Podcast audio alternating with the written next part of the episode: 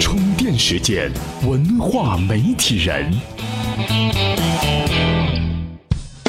欢迎收听文化媒体人频道。二零一五年十一月份，许多电视盒子的用户发现很多直播软件用不了了，这让许多看球赛的观众很是头疼。对此，某猫的盒子就出来回应了，说这是为了回应广电总局的规定，因为总局最近发布了一份名单，公布了八十一个违规的第三方应用，网络服务商不得不屏蔽他们了。实际上，电视盒子自从上市以来就屡遭整顿。最近的一次是今年七月，被称为史上最严的一次监管，包括境外电视剧、微电影在内的内容必须在一周之内全部下线，电子节目菜单也必须向广电总局报备。多家互联网企业一直在盘算着怎么用电视盒子攻占用户客厅里的电视，但是广电多次的整顿使得他们很受伤。那么，这个行业为什么会频繁的被念紧箍咒？电视盒子厂商们今后又有哪些发展道路呢？今天文化媒体人频道就和您聊聊这个话题。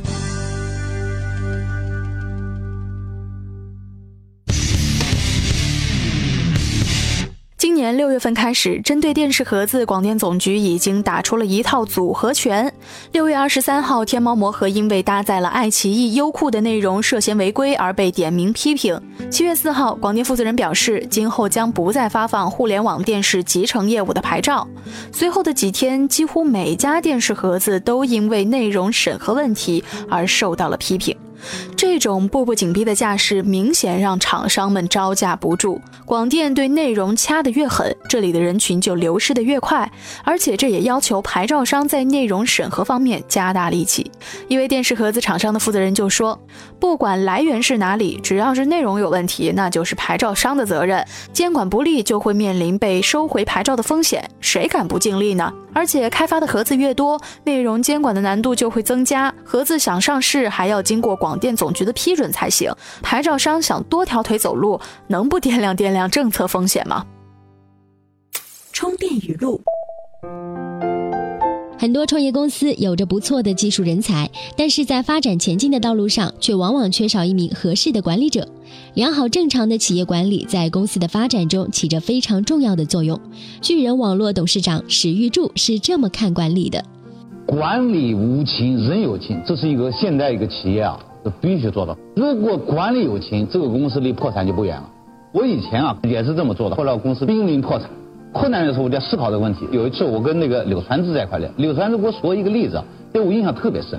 他说他们公司规定啊，就是这个开会的时候迟到啊是要这个罚站的，你迟到多长时间就罚站多长时间。有一天晚上八点钟开会，突然在八点之前市里面领导找他谈话，他就晚去了。按照一般情景上来说。我是为了这个联想的一个很重要的个事儿，我来晚了，那我可以不罚站，但是柳传志仍然坚持着罚站，就站着开会，直到满时间了，他自己才坐下。所以一个公司的规矩是非常重要的，谁都别破坏它。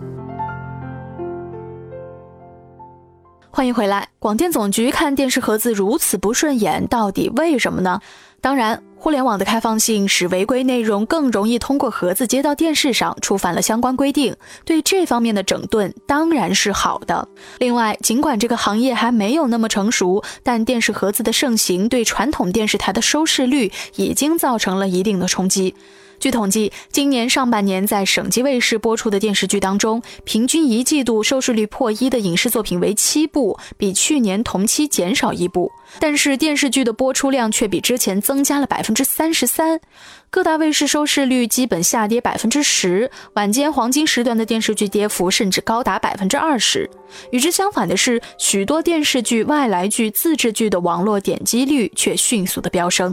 收视率的变化自然逃不过广告商的眼睛。在二零一三年，视频网站的广告收入就达到了一百二十亿。电视盒子与视频网站的结合，抢走了一部分电视台的广告市场，自然而然影响了收入。从广告收益的角度来说，电视盒子在广电总局和电视台的后院放火，就不能怪人家整顿它了。那么，如果电视盒子在内容方面没有了任何优势的话，还会有出路吗？有人脑洞大开，就想过把电视盒子改造成游戏盒子，因为除了视频之外，游戏内容也是用户使用电视的另一大需求。小米和腾讯都推出过游戏盒子，但事实上，虽然看起来街上的网瘾少年不算少，但是和欧美一比，我国的游戏文化还是很薄弱的。要让观众迅速转变为玩家，大多数厂商可能都耗不起这个教育成本。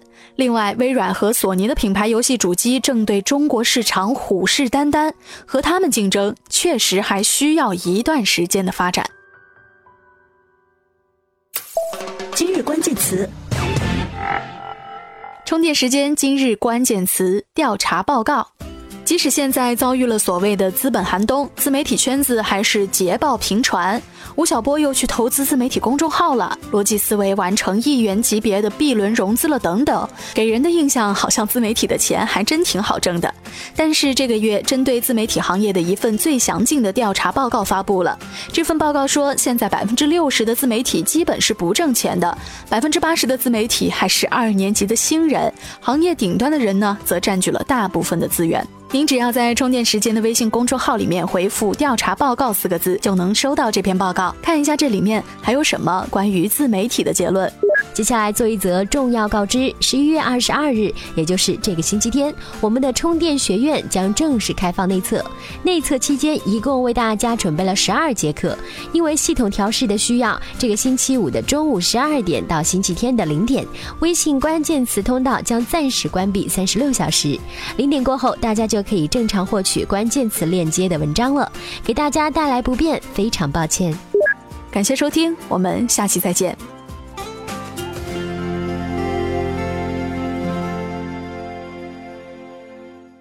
随时随地，随心所欲，你的随身商学院。这里是充电时间。